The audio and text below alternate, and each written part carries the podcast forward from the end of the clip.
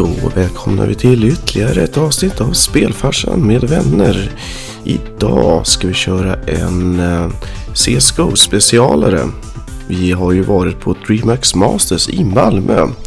Och eh, vi tänkte att vi ska ge våran resumé av hur det var och vilka specialiteter vi såg och vad som var bra och dåligt och så vidare. Och med det så sparkar vi igång genom att säga att eh, vi frös lite grann. Ja, om man ska vara snäll så kanske vi ska säga lite grann. Om man ska vara seriös kan man säga att vi frös ordentligt. Speciellt under matcher eh, där det inte var så mycket publik. Mm.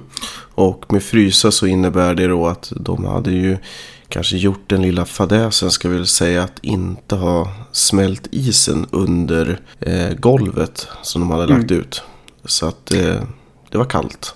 Vi kanske ska säga för de som inte vet. Eh, alltså DreamHack Masters i Malmö utspelades på Hylli Arena. Och det är i vanliga fall då en hockeyarena där Malmö Redhawks spelar.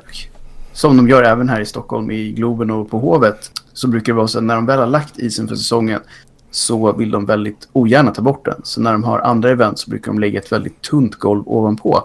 Men om man ska få någon, någon slags värme så är det absolut nödvändigt att lägga någon matta ovanpå det golvet. Det hade de inte gjort här. Nej. Och det intressanta var ju just då att eh, de hade lite pyroteknik. Speciellt när bomben briserar och där man sett i streamen när det kom lite eld och så. Mm. Och i vissa ställen så satt man ju bara längtade efter att det skulle hända så man fick lite värme. Ja, verkligen. Det, det låter kanske löjligt när man hör det. För det var ändå det är inte så sent på året. Det var ganska okej väder utomhus. Men gick man in och satte sig på isen ska vi kanske säga. Vi hade platser på själva isen ganska nära själva eh, scenen då. Och där var det kallt. Det var som att byta årstid nästan. Och som, som vi nämnde, den här bomben var nästan ett drömscenario i matcher där man inte var så investerad utan bara kände liksom att man vill ha lite värme. Sen är det klart att när det var de här stora finalen och kvartsfinalen och sånt där. När det var mycket folk. Då märkte man ju inte så mycket av det här. För då var det så pass mycket kroppsvärme så att det gick ju bra ändå då. Ja, det känns på något sätt som att om de nu hade tänkt på det här så hade de antagligen räknat med att det skulle vara fullspikat hela tiden, vilket ju känns ganska naivt eftersom tävlingar, oavsett sport, när hemmalag och favoriter åker ut så brukar ju rätt mycket folk lämna. Ja, särskilt med tanke på att eh, det startade ju redan på onsdagen och eh, de två första dagarna som bara var gruppspelsmatcher. Jag kan inte tänka mig att de trodde att det skulle kunna vara fullspäckat redan då. Nej, mitt i en för de flesta arbetsvecka, säkert ganska tidigt sådär så att nej, det kändes väldigt eh, optimistiskt att tro att de skulle fylla arenan då. Mm. Men om man ska börja lite mer eh, från start där då så kan man ju börja med att säga att vi kom ju ner på fredagen. Så att eh, vi våra första matchdag var det lördag så vi kom ju ganska sent in egentligen ska man säga. Mm. Och då hade vi redan hit... Ja, precis. Vi kom ner till slutspelet. Vi hade odlat slutspelsskägget. Oh ja, långt var det. Men det hade ju hänt lite spännande grejer för att på pappret så trodde man ju kanske på en annan uppsättning lag. Än, vissa var ju förstås med Astralis och North och sådär va. Men klan som Face innan hade man ju trott skulle vara i slutspelet. Men nu var det inte så. Nej, och sen var det ju lite av en bomb när vi började rota i varför både Face och Fnatic hade åkt ut. Och då var det ju så att sen vi hade sett dem senast så hade de gjort sig av med halva lagen båda två i stort sett. Och Mm. tagit in nytt folk. Ja, precis. Och det där är ju någonting vi har pratat om tidigare som är lite märkligt med CS mot eh, många andra stora sporter. Det är ju det att man inte har en trading season. Utan Mm. man är, får mer eller mindre gå när man vill. Eller det är klart att det finns säkert specifika spelarkontrakt som är över tid och sådana saker. Ja, det som ehm, när vi liksom luskade lite här så visade det sig att då spelare har inte rätt, men de har möjligheten att byta lag två gånger per säsong. Mm. Det gör det väldigt schizofrent i värsta fall med tanke på att många av de här lagen är ganska drastiska i att göra förändringar när till exempel en major-turnering har gått dåligt. Det är inte Mm. alls ovanligt att de kanske ber en eller två spelare att lämna och då kanske det går dåligt för dem i nästa lag i någon major så får de byta igen och sen så helt plötsligt har man sett dem i tre lag under en och samma säsong. Precis, och dessutom så blir det ju lite...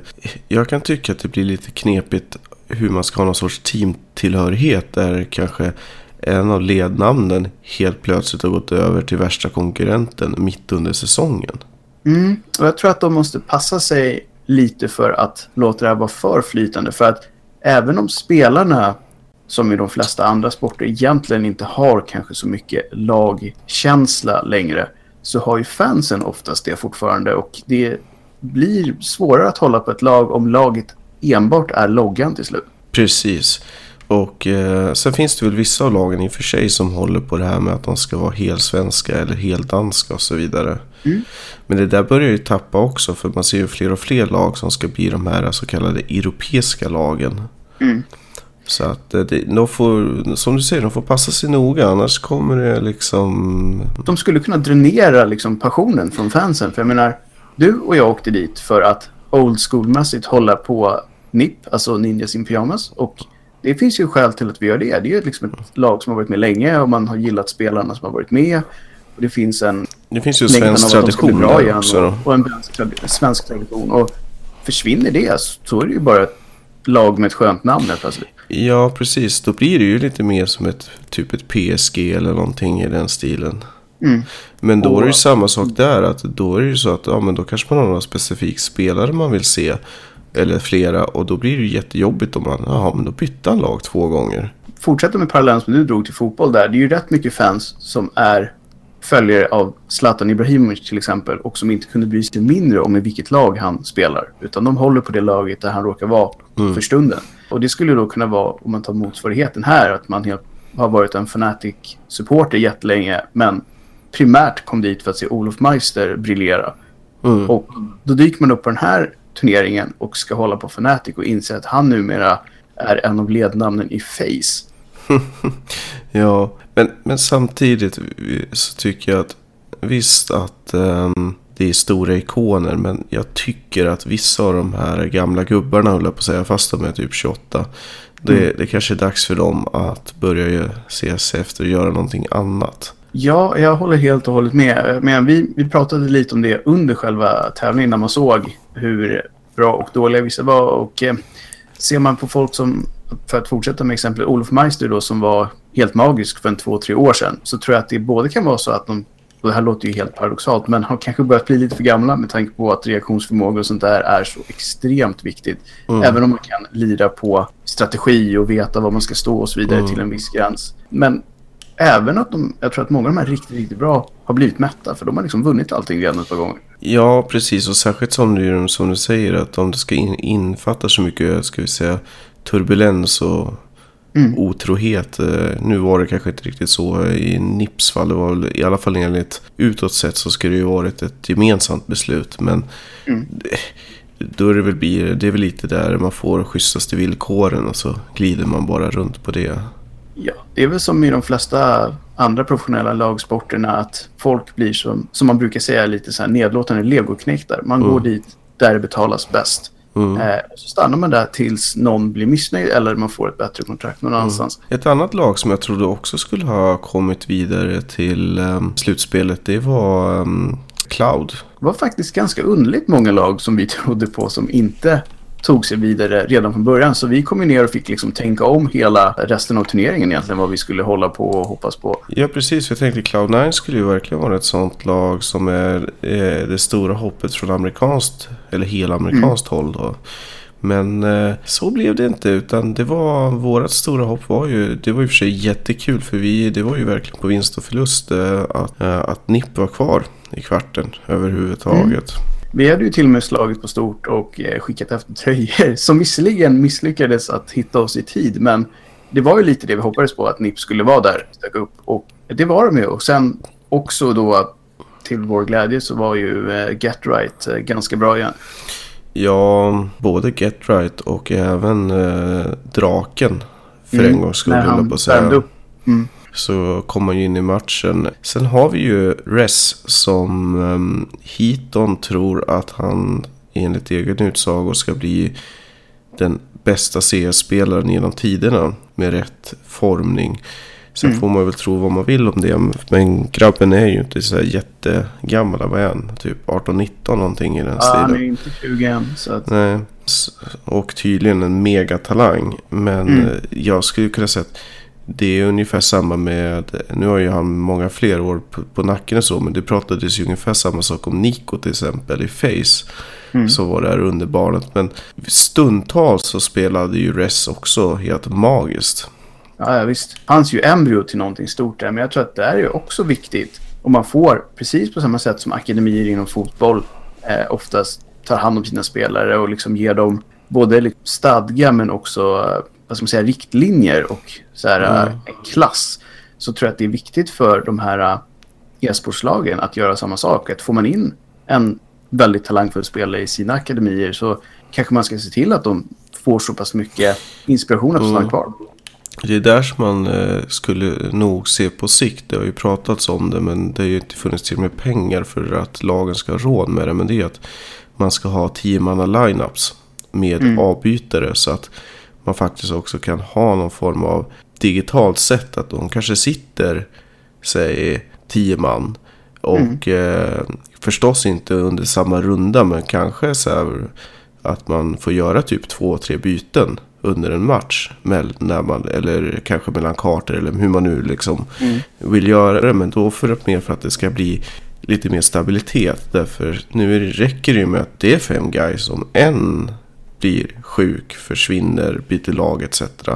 Då är det ju mm. liksom börja om från scratch mer eller mindre med ny just lineup.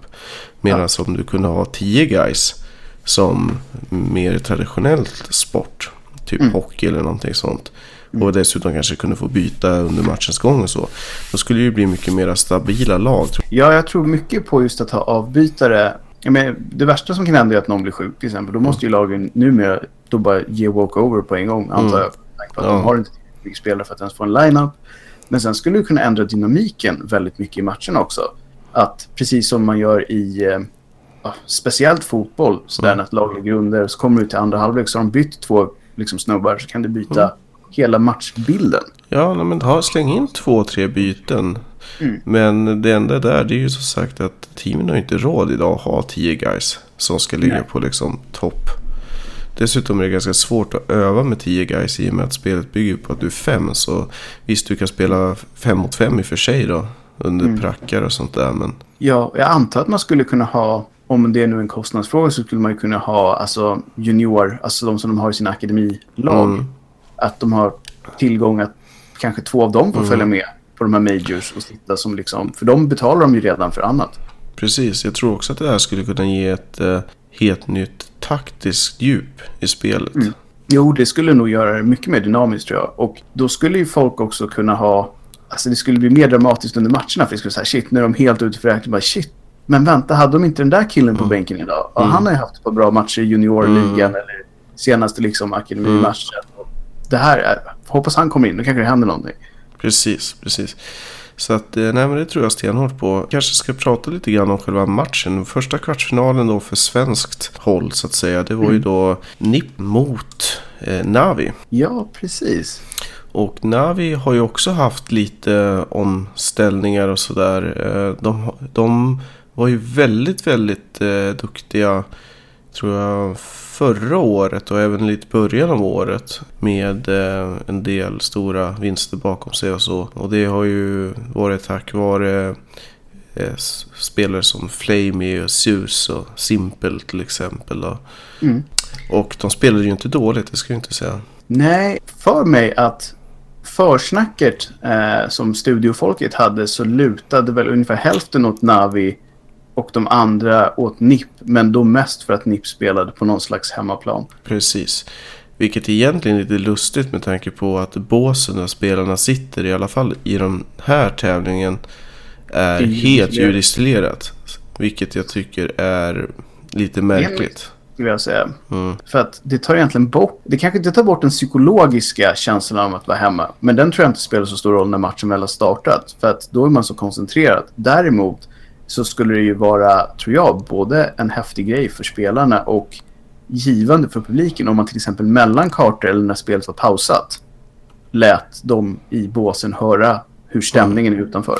Ja, men det, jag har ju varit på många andra eh, e-sportsevenemang där det har varit öppet. Liksom. Så jag mm. fattar inte riktigt varför man valt att göra så. Nej, jag undrar om det är så att det är någon eh, strävan efter att det ska vara ultraprofessionellt. Liksom att de sitter där inne och gör sin grej och ni där ute gör er grej. Men för att vara en sport är det ju väldigt, väldigt ovanligt att publiken inte interagerar med de som utövar. Ja, det är ju helt idiotiskt. Det är som att du skulle spela en hockeymatch med plexiglasbur runt hela liksom Ja. are- eller ja.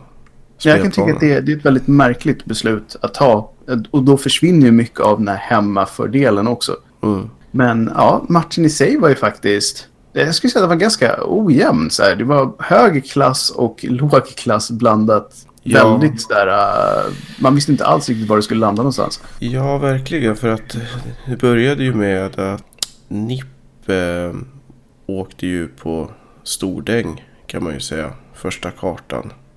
Ja, Eh, det känns inte som att de hade, de hade dykt upp mentalt överhuvudtaget. Nej, men för att återgå till en gammal um, ishockeyreferens så kändes det som de inte hade tagit av sig skridskoskydden riktigt.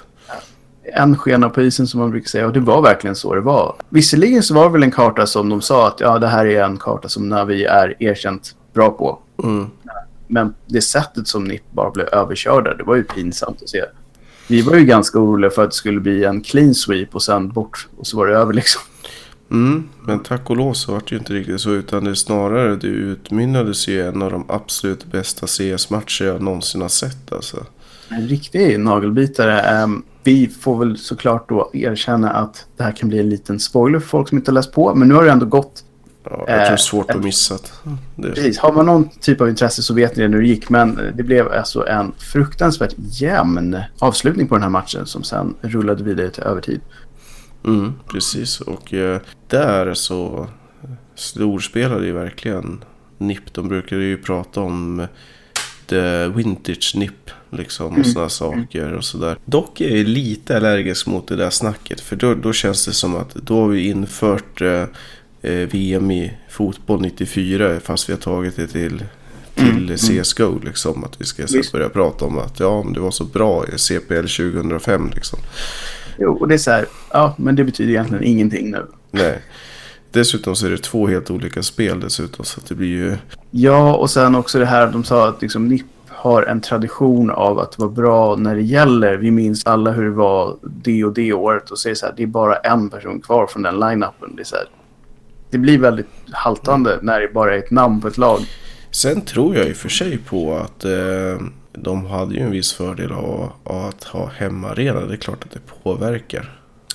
Ja, alltså som jag sa, att jag tror att de har den psykologiska inställningen innan de går in i matchen. Fastän åker vi ut nu så blir det mer pinsamt än det brukar vara. För vi gör det framför fol- folk som antagligen är fans. Och man vill alltid vinna på hemmaplan. Så är det ju bara. Ja, precis. Nej, men jag tror att det, det var otroligt skönt för dem att få vinna, ska vi kalla en viktig match. Och eh, att känna att de har lite momentum och att deras nya strategi att, ja, att det här finns att bygga på. mot lag som är kvalificerade också. För att vi läste ju på lite innan vi åkte ner såklart och vi följer ju ändå det här liksom relativt kontinuerligt. Mm. Men de har ju på senare tid lyckats liksom vända en usel trend. De var fruktansvärt under isen för ja, något halvår sedan. Mm. Och sen har de ju börjat vinna en del då sen de ruskade om lite i laguppställningen. Men då har det oftast varit mot lag som kanske är lite mer på den nedre delen av, av vad man ska anse vara de bra lagen. Det var väldigt länge sedan de gick vidare från en slutspelsmatch om de nu tar sig dit. Så att det här var väl ändå liksom som du säger en, ett bevis på att oh, det här funkar i en major. Att gå vidare från en kvartsfinal till någonting annat. Mm. Ja, men jag tror också att det är det här att de, nu har de ju den här nya line-upen och eh, de själv trodde ju att det skulle ta två till sex månader att spela ihop det här laget. Så det är klart att eh, det får man ju liksom förstå att de kom, det är Det kan vara förhoppningsvis. fram tills dess och tills de hittar vilka roller alla ska ha och strategierna som funkar bäst och dynamiken i laget och sånt där. Det är ju sånt som alltid tar tid innan det sätter sig. Mm. Men det var extremt roligt att få se en sån fantastisk match med en fullsatt arena. Det enda som jag kan tänka slå det, det var väl förra året när de faktiskt vann. Mm, mm. Det får man väl ändå ge dem. Alltså nu, återigen, de här studiomänniskorna som det fanns en uppsjö av sa ju liksom att eh, DreamHack i Malmö har ju alltid haft bra stämning. Men det var bra ös på, på läktarna under de matcherna där det var fullt. Ja, vi hade ett litet gäng som satt, vi satt på golvet och sen var läktaren precis bredvid och så satt ett glatt gäng som var, hur ska vi säga, väldigt energiska och eh, publikfriande om man säger. De var så pass energiska att de eh, dagen efter inte hade någon röst kvar i stort sett någon av dem. Nej, och det var ju kul att se att eh, Mm. det finns sån passion om man säger. Ja, det får man väl säga. att- Jag tror att publiken i stort, nu är det såklart alltid väldigt insatta, eller på att säga, men väldigt entusiastiska personer som åker på sådana här event live, skulle Mm. jag säga. Och det är det ju i alla sporter. Men det märktes verkligen att det var folk som brydde sig och som lever lite med sporten. Och det gör ju en stor skillnad på hur det blir på, på plats. Och det tror jag också att det, med tanke på att det var x antal tusen i arenan, men det är ju x antal miljoner som tittar på det här via olika streamingtjänster och sådär. Så att för deras skull så är det ju väldigt roligt att det är sånt folk som dyker upp. Ja, verkligen. Om vi ska säga någonting om eh, semifinalen som, ja, de, visst, de hade en fair shot. Det gick ju till eh, övertid på andra Jo. kartan. Ja. Men G2 var ju fantastiska. Ja, alltså när vi såg dem, det var den allra första matchen vi såg var ju faktiskt G2 e-sports mot, ja vilka det nu var. De trodde vi ju inte på då. Utan vi tänkte att de har inte varit så bra på senare tid. Eller de har varit okej. Och så gick de ju och vann den matchen. Ja, de spelade väl mot SK. Ja, SK Gaming ja. Och SK absolut. har, ju på pappret skulle ju ha eh, klott dem. Ha Kanske ja. inte vilken dag i veckan, men i alla fall liksom att... Mm. Så det var ju redan där så borde man ju kanske ha fått eh, höjt ögonbrynet lite grann. Men vi var ju snarare så här, jaha, SK spelade dåligt nu. Mm. Det var, var ju underligt liksom. Ja, ja, men alla andra bra lag har ju åkt ut nästan. Så att det är väl en sån turnering. Mm. Men eh, eh, det var väl redan där det började. Att de hade toppat formen ordentligt. Ja, precis. Och sen så rullade det ju bara på. Jag tycker att det kändes ju betydligt bättre att åka ut mot laget som vann turneringen än liksom... Vi, vi var ju väldigt besvikna när de hade åkt ut. Det kan vi ju... det behöver vi inte sticka under stol med. Det kändes som att de hade i förlängningen ett par chanser att faktiskt vinna matchen, NIP. Där det var en del underligt, underligt slarvande, får man väl ändå säga. Så att det kändes, hade de spelat som i kvartsfinalen dagen efter så tror jag de hade vunnit den matchen. Ja, precis. Men jag tror också att det, där var det mycket nerver och eh, mer kanske rutin som saknades. Stackars Rest vart till exempel vart ju lämnad ganska många gånger som ensam spelare att Ja. hålla typ B2 eller B och eh, så. Mm. Ja, och Draken hade ju också eh, i den matchen väldigt ojämn form. Han var helt magisk på en karta och missade allting på en annan. Precis, och så ska man vara riktigt ärlig så han gav ju bort matchen på så sätt att det var ju ett par runder där han hade all chans i världen att avgöra. Men missade sådana skott som han antagligen i nio fall av tio annars sätter. Ja, ja, visst. Jag tror att det var mycket nerver. Och som du säger också, att folk som kanske inte är vana vid att gå till de här avgörande matcherna. De har inte varit med under den perioden när NIP gjorde det hela tiden. Så att det är en ny erfarenhet. Men å andra sidan, nästa gång så har de haft den och då kan de ju falla Mm. tillbaka på det. Mm, ja, så att vi, vi tror på NIP igen. Ja, betydligt mer än jag trodde på dem för något år sedan, höll jag på att säga. Men för något halvår sedan bara till och med. Mm. Ett annat lag som var roligt att se var ju Gambit. Ja, med våran nya favorit Doja. Mm, som ser ut som den ryska långtradarchaffis som han egentligen är.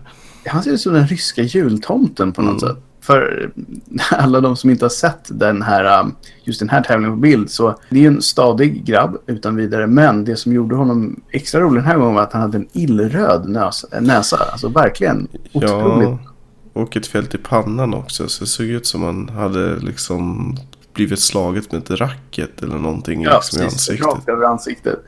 Och eh, det såg extremt roligt ut när de såg med. Dessutom såg det ut som att han satt och somnade i stort sett hela Och tiden. det, och det bästa av allt var ju att det var en hel del problem som det alltid är oftast med de här live-eventen. Mm. Och eh, då hade de ju bilder eh, på varje spelare eller de här facecamsen. Och Mm. då frös ju den i ett kanske inte alltför smickrande tillfälle. Nej, Så det såg ju jätteroligt ut liksom. Där, den här bilden på honom. Han hade ju inte tekniken på sin sida just i det Nej. tillfället. Men alltså, uppenbarligen, han är ju en av de som har varit med i det laget längst. Och det är väl deras liksom kulturbärare i, i Gambit. Men det var ju inte han som kanske avgjorde matcherna i deras fördel, får man ju säga. Nej, till exempel Fitch var ju en storspelande person mm. där. Och vi försökte ju komma på var det här laget faktiskt kom ifrån. Men det var väl, vad var det vi kom fram till? Att det var Kazakstan eller mm, Någonting sånt. Jag tror fortfarande inte jag har... Jo, jag kollade upp det. Det var Kazakstan. Ja, och jag, vi var också ungefär lika överens om att det här laget, de bor inte i det landet. De representerar det landet, men jag antar att det inte är där de bor och tränar. Ja, precis. Hur var det? Var det är det SUS som lämnade Gambit för inte så himla mm. länge sedan. Precis. Så att eh, där hade vi också lite ny line-up. För Gambit var ju också så här ett lag som Ja, mm. de kom ju till semifinal men eh, skulle kunna ha vunnit. Oh ja, absolut. Nästa, det har varit rotationer på väldigt många lag där spelare har lämnat som har varit väldigt viktiga delar av sina respektive lineups. Mm. Men den här de spelade ju bra. Det var inte bara det att de vann matcherna utan de spelade väldigt bra. Och speciellt om man ska ta emot eh, Astralis var det väl. De ja. slog, och fick det att se ganska enkelt ut. Ja, Astralis hade ingen bra dag heller. Uh, nej, nej, nej. Det... Nog för att uh, man kan ju alltid säga att man hade otur. Men nej, de vart överkörda helt enkelt. Det var ingen snack om mm. saken. Vilket var lite roligt för både North och Astralis är ju helt danska lag. Och när Astralis åkte ut så kändes det som två tredjedelar av publiken gick. Trots att North skulle spela liksom. Ja, och det var ju liksom inte bara att de skulle spela, det var ju matchen efter. Ja. Det kändes verkligen som att det var ju väldigt, eh, av naturlig anledning, väldigt mycket danskar på plats. Mm. Och de höll igång ganska bra får man säga, tills Astralis åkte ut. Det känns som att mentalt gav två tredjedelar upp och hälften av dem gick, ja, de gick ju hem. Ja men det är jättekonstigt för jag menar säga att det hade varit Nippo Fanatic kvar och så skulle Nippo åkt ut. Det är klart att man skulle ha varit kvar och sett Fanatic spela. Ja, man hade till och med hållit på dem liksom. Men här kändes det mer som att nej, inte Astralis kvar så åker jag hem till Köpenhamn istället. Dock i och för sig då, när, i och med att North gick vidare till finalen, det var ju fullt hus. Ja. Mm. Så det känns väl som alla medgångsdanskar kom tillbaka om man ska vara så. Ja, verkligen. Och finalen var ju också en, den var en ganska jämn historia ändå, även om G2 ja. Det var ju det var ingen snack om saken om man säger så. Det var det bättre laget, men det var en bra final ska jag säga. Det blir alltid lite så tycker jag att åker man ner till en, ett evenemang oavsett vad det är för något och har ett lag man håller på så blir det alltid lite svårt att ladda om när det laget åker ut. Mm. Och det var ju verkligen så för oss. Vi höll ju på NIP och även då att man kunde uppskatta att det var en bra match, det kunde man ju såklart. Men det blir aldrig riktigt samma nerv. För, det känns, för mig i alla fall känns det som att ja, det var lite av en missad chans när laget man håller på inte är med längre. Mm. Så då, då, ser man det lite från lite annat perspektiv än om man hade varit jätte liksom, investerad känslomässigt. Ja, verkligen. Men jag kan tycka också att eh, om man ska ha saker som kanske inte var helt optimala så mm. tycker jag att produktionen utav eventet hade ju en del att önska förutom att eh, själva matcherna då och mm. matchkommentatorerna det är liksom helt fine och även lite föranalys i soffan var väl också helt okej. Okay. Men mm. jag tycker de missade så många tillfällen liksom ingenting så här att efter matchen så tar vi upp någon spelare i, i soffan hos gänget. Eh, mm. Inga direkta, visst någon halvhjärtat försök till någon intervju på 30 sekunder. Men alltså mm. varför, varför tog man inte in respektive coach innan mm. matchen och så här. Ja men hur, hur tänker du nu inför Alltså det, där mm. har ju verkligen, och nu ska vi säga att det här var ju just DreamHack. Sen finns det andra, jag vet att det är Intel till exempel, mm. deras Extreme har bättre produktioner. Men där mm. har de mycket att lära från till exempel hockeyn eller fotbollen. Ja, alla etablerade sporter försöker ju oftast liksom få tag i folk omedelbart att prata med. Men här är det ju så dumt med tanke på att det är ganska mycket dödtid på de här evenemangen med tanke på att det är, man vet inte exakt när matchen tar slut eftersom mm. det är så pass flexibelt hur många kartor det blir. Så det kan bli en halvtimme över utan vidare. Och med tanke på att alla lagen finns i huset så hade det varit jättebra att kanske ha prata liksom kommande kartor med coacher eller spelare, spelare som åkt ut, liksom hur de analyserar tävlingen, vilken standard det var på det, startfälten, mm. vad man skulle kunna ändra. Det fanns hur mycket häftiga diskussioner man kunde haft som helst. Och eh, att de bara struntade i det helt enkelt var ju Jättemärkligt. För att en bara sån här sak som att mellan, när de bytte mellan kartorna så tog de ju några minuters paus. Mm. Var, det är där man ska hugga dem när de är svettiga på väg in i ombytebåset liksom. Ja, som de, jag menar, andra sport, de springer in i omklädnadsrummet om de får och liksom hugger dem. Shit, nu ligger det under med 2-0 här. Vad gör ni? Mm. Vad, hur ska ni komma på liksom, en, en taktik som funkar? Mm. Inget sånt, utan istället varvade de in så här menlösa klipp där de här olika studiomänniskorna i liksom konstiga t-shirtar satt och spelade plockepinn eller gjorde konstiga lerfigurer Mm. och såna saker. Det var bara så här, blaha. Ja, det, det var så otroligt dåligt på så sätt att för det första så var det menlöst, men för det andra så kändes det som att man försökte jättehårt att göra någonting jättekul. Men det blev så otroligt konstlat så det var ju... Det var ju äh.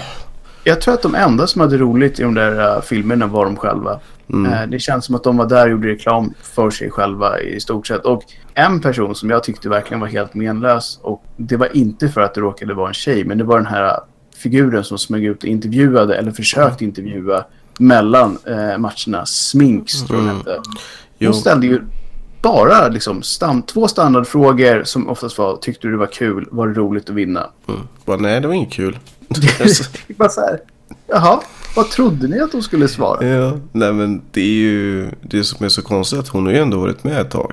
Det är Ja. inte hennes första event på något sätt. Att, och borde man inte ha lite självinsikt så här. Borde inte jag lägga mer än fem minuter på att komma på lite vettiga frågor eller spännande frågor att ställa? Än samma Ja. som jag alltid ställer. Det blir ju, man blir ju lite som en idiot när man står och säger sådana där grejer. Till, speciellt till folk som precis har vunnit en match och är så. Och man ser att de är asnöjda. Och så bara, är du glad nu? Men, men som vi ju sa på plats, det kan ju också vara så att det är skriptat vad hon ska säga och att hon egentligen inte alls tycker att det är bra. Men det är så här, gå ut, ställ de här frågorna, låt dem svara och sen säger du åh, awesome och så går du in igen. Ja, och dessutom det jag saknade från henne som till exempel, jag har ju varit på en hel del eh, lik eh, evenemang. Där har man ju haft eh, liknande figurer men då har de ju varit mycket mera så här, de har de varit på scen nästan hela tiden förutom under matcherna. Man har ju kört eh, olika saker för att försöka få igång eh, publiken. Till exempel så har man ju en ikonisk karaktär i League som heter Draven som är en sån här, ska föreställa en riktig bad boy. Och han säger istället för League of Legends så säger han League of Draven. Och då börjar han ju skandera liksom League off och sen så får han med sig hela publiken. Och sen har man en annan karaktär som heter Timo som eh, de flesta hatar. Och eh, då eh, mest för att han är så liksom fjompig och så vidare. Och då var det så här alla som skulle vilja mosa Timo så här, sätt igång och så här, eh, sparka med fötterna och du vet, eller Ja. strampa med fötterna. Du vet, mycket sådana saker. Ja, alltså jag tror att man kunde gjort sådana saker absolut. Men som sagt, problemet med, med de här är att hon dök ju dessutom som du säger bara upp när det var slut på någonting. Så man fick egentligen ingen riktig känsla för varför hon var där överhuvudtaget. Det hade de ju kunnat sköta nästan från studion med någon av de där snubbarna. Eh, och sen så tror jag också att de hade kunnat ha, de hade kunnat ha liksom pausunderhållning i form av att kanske låta folk få sitta och köra lite grejer från något bås och ha det på skärmar. Vad som helst som man kunde interagera Mm. med som gör det mer live-betonat. Ja, precis. Eh, Det märkte jag, eller vi såg ju det båda två, men att det kändes som att det var väldigt mycket producerat för streamen. Ja, vilket ju är en, en miss på det sättet att om det alltid är så och publiken inser att det är så så kommer folk sluta gå dit och då blir streamen sämre. Så att det är, det är värt att få publiken engagerad och känna sig uppskattad. För att annars så kommer det förr eller senare slå tillbaka genom att folk då hellre, som i många andra sporter, att man betalar ett abonnemang och ser matcherna hemifrån. Precis, och eh, det i slutet av dagen är ju väldigt, väldigt illa för e-sporten. För det är ju Mm. de här stora evenemangen som sprider kulturen. Det är Oh ja. inte streamen som kommer sp- sprida kulturen. Det är inte det som kommer synas på tv och i nyhetssändningar och sånt där. Nej, jag tror att de... Men det är som, vi pratade rätt mycket om saker som de borde ändra. Jag tror att de, de har skyndat på vissa saker lite för mycket. Och vissa andra saker har de inte börjat med alls. Så att de har fortfarande mycket mognad kvar att göra som sport, evenemang, underhåller egentligen alla områden finns det väldigt mycket kvar att jobba med. Vi får väl se helt enkelt. Det, det, det visar väl sig. Det är ju snart det, så är, har ju ändå gått så pass många år med e-sporten att man ska kunna börja, ska vi säga, ställa lite högre krav också tycker jag. Ja, jag tycker nog att man nästan bör göra det för då visar man ju också att man är engagerad. Mm. Att vi har varit med här och uppskattar det ni försöker att göra men nu är det faktiskt dags att ni rannsakar er själva också. Att vad är det vi gör bra? Vad är det vi inte gör bra? Vad är det folk borde kunna förvänta sig av våra evenemang till exempel? Det är ändå för många ganska mycket pengar att betala och åka iväg och sådär. Och då förväntar man sig att det är väldigt hög standard. Som på alla andra sportsevenemang man gör i stora sporter. Då är det oftast väldigt polerat och välfungerande. Det får man kanske gå in lite mer på. Du nämnde det kort, men det var mycket tekniska grejer som gick fel. Ja, lite väl mycket. Speciellt eh, saker som okej okay, att eh, viss ljus och ljud kanske ibland mm. strular. Men när man hade så riktiga rundgångsfel och sådana saker. Ja. Och, och jag fattar inte hur kan man lyckas med att en skärm pajar med grejen att det är typ som att det var glapp i en HDMI-kabel. Det kändes som jättetramsigt.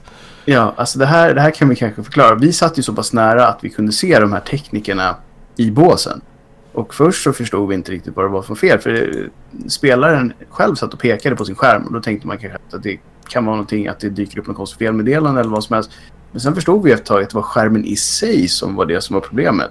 Och det tog väl utan överdrift en halvtimme innan de hade lyckats lösa det där. Och det verkade vara så att det var en, en sladd som glappade eller någonting. Mm, precis. Och det, det var ju också mycket sånt här in-game-grejer. Så att, och det där det för, förstår jag, jag verkligen inte. Hur svårt ska det vara att sätta upp ett LAN mellan tio datorer som är liksom... Mm. Visst att det ska det är säkert, eh, det är ju kopplat mot någon online-klient för att kunna streama och så vidare. Och så vidare. Absolut. Men ändå liksom. Det är... Någonting som man själv gjorde i källare för liksom 15 år sedan lyckades de strula med när de har enormt mycket mer pengar och en enorm rutin att gå på. Det är helt obegripligt. Ja, jag menar vi hade en, en hubb innan det, på den tiden när inte Switch var för dyrt mm. liksom. Som vi hade råkat lägga under en madrass som hade börjat smälta ner. Så det vi, det vi märkte var att det började lukta smält plast. Så att mm. ena liksom, nätverksporten var igensmält. Men ändå så lyckades vi på något sätt fortsätta spela eh, ja, Red Alert. Liksom. Så bara, kunde man själv göra sådana saker så borde de banne mig kunna fixa det på ett sånt här ställe. Och jag vet inte hur många gånger det var sådana underliga grejer som, att, som vi var inne på att en bild frös. Mm. Så funkade inte det. Och sen ett par gånger så var det ju också så det var ju till och med du som såg att de hade slängt upp fel resultat på någon mm. av matcherna. Som de sen ändrade på. Alltså det är så här. Det var ju extremt dåligt. Ja. Det, det är sånt där som inte ska få hända. Det, eh, man, det roligaste tror jag det var när det blev fel på några av stolarna inne i de här spelarhyttarna. Mm. Och de fick Precis. liksom ordna sig ut med den här stolen. Yep. Så det var lite för mycket sånt att man ska vara bekväm med. Speciellt eftersom de ju har anordnat det här eventet på plats tidigare. Mm. Så att de borde ju bara säga vi gör som vi gjorde förra året om det funkar. Liksom, det, nej. det var det var enda jag ska säga som jag ger underbetyg. Det var att det var för mycket sånt som bara ska funka egentligen. Mm. Ja, ja, nej men eh, ska, om man ska sammanfatta det så det var ett roligt event. Det var mm. bra matcher. Sen att man eh, Ja, om man bara ser till matcherna då, då, är det, då är det väldigt bra. Ja, alltså jag, om man ska dra fram den gamla klyschiga från 1 till 5 skulle jag säga. Det är en stark trea för mig. Jag tyckte det var ett jättekul event att åka iväg på. Roligt att det var i Sverige så det var mycket folk som höll på svenska lag. Bra kvalitet på matcherna. Helt okej okay inramning fast det går att förbättra mycket. Och eh, ja, en, en spännande final. Och det är väl ungefär det mm. man kan förvänta sig tycker jag som som för att få okej okay underhållning. Sluta också ha liksom finalerna söndagkvällar klockan halv nio. Ja, för att som allting annat. Hade det varit så att NIP hade gått och vunnit det här och det hade varit någon storartad efterfest. Då hade man ju velat gå all in där och kunnat liksom festa på ett antal timmar in på morgonen. Det hade det jag man inte ändå. så gärna. Precis, det hade vi nog gjort ändå. Ska väl villigt erkänna. Men rent allmänt så är det ju ganska underligt att lägga de grejerna då dagen innan 95% av de som är med ska iväg till jobb och skola och allt annat. Mm. Ja, nej men det, mm, det kan bara bli bättre höll jag på att säga. Så det ska bli spännande att se hur det blir nästa år. Mm. Och härnäst så ser vi fram emot Oakland helt enkelt. Precis, och vi kan väl säga så här också att har ni chansen att prova på stora e-sportsevenemang om det är så att ni råkar bo i närheten av dem. Ta chansen. Jag tror att ni skulle kunna bli förvånade över hur stor skillnad det är att faktiskt vara på plats. Mm. Ja, men det tycker jag verkligen ni ska göra. Ja, så med det så rundar vi av våran eh, lilla specialare från eh, DreamHack Masters i eh, Malmö helt enkelt. Mm. Tack och hej och eh, på återhörande. Det gör vi. Hej hej. Hej hej!